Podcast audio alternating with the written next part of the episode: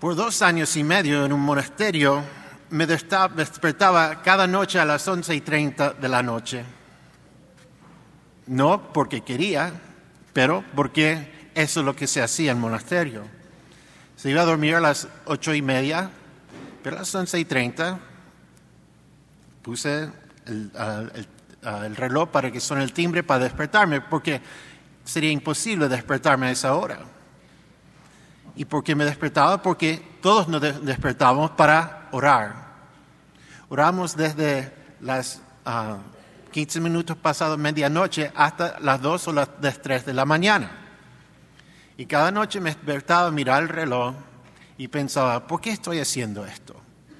Es en medio de la noche, estoy cansado. Entonces pensaba, todos los demás están despertándose a la misma hora y todos vamos a ir a la capilla para orar entonces pensaba la razón, ¿por qué lo hacemos? Porque estamos orando para todo el mundo. Y más importante, para la gloria de Dios.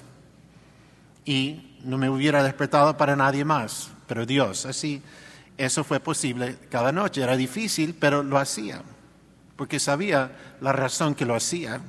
Y eso era lo más importante. Y sí, lo hacíamos toda la noche. Y aunque teníamos que despertarnos de nuevo a las seis y media de la mañana, en eso me despertaba sin nada, solo me despertaba. Eso para mí era fácil, pero la medianoche difícil. Era una penitencia, era un sacrificio, pero un sacrificio fundado en el amor de Dios. Y eso es lo que lo hacía posible, porque no había ninguna otra razón para hacerlo.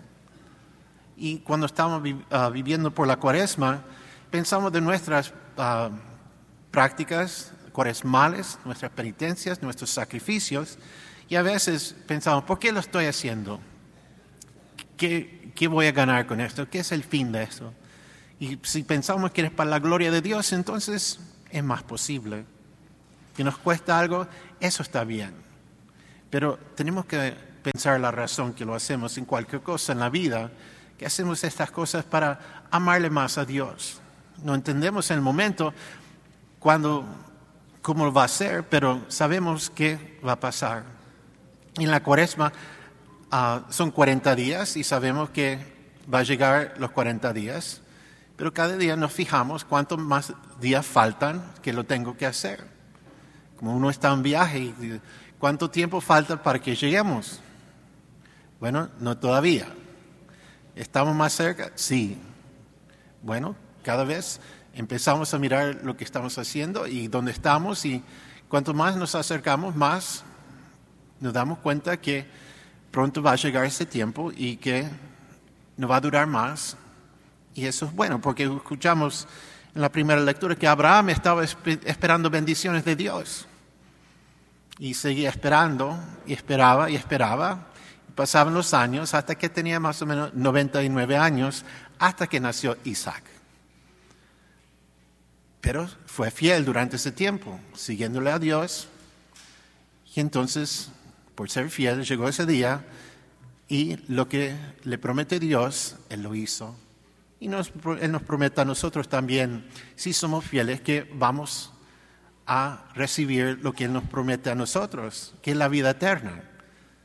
Así, cuando vivimos por ah, la cuaresma, estamos practicando para hacer mejor la vida, vivir más siguiéndole a Cristo, siguiendo los mandamientos, siguiendo haciendo lo que Él hizo, amar a Dios y nuestro prójimo, porque sabemos que un día va a llegar y va a terminar y vamos a estar listos para recibir lo que Dios nos promete. Así cuando estamos pasando por la cuaresma y ya pasaron una semana y media, todavía falta mucho, pero estamos más cerca. Y cada vez que es difícil pensamos, ¿por qué lo estoy haciendo? ¿Para mí, para este mundo o para Dios?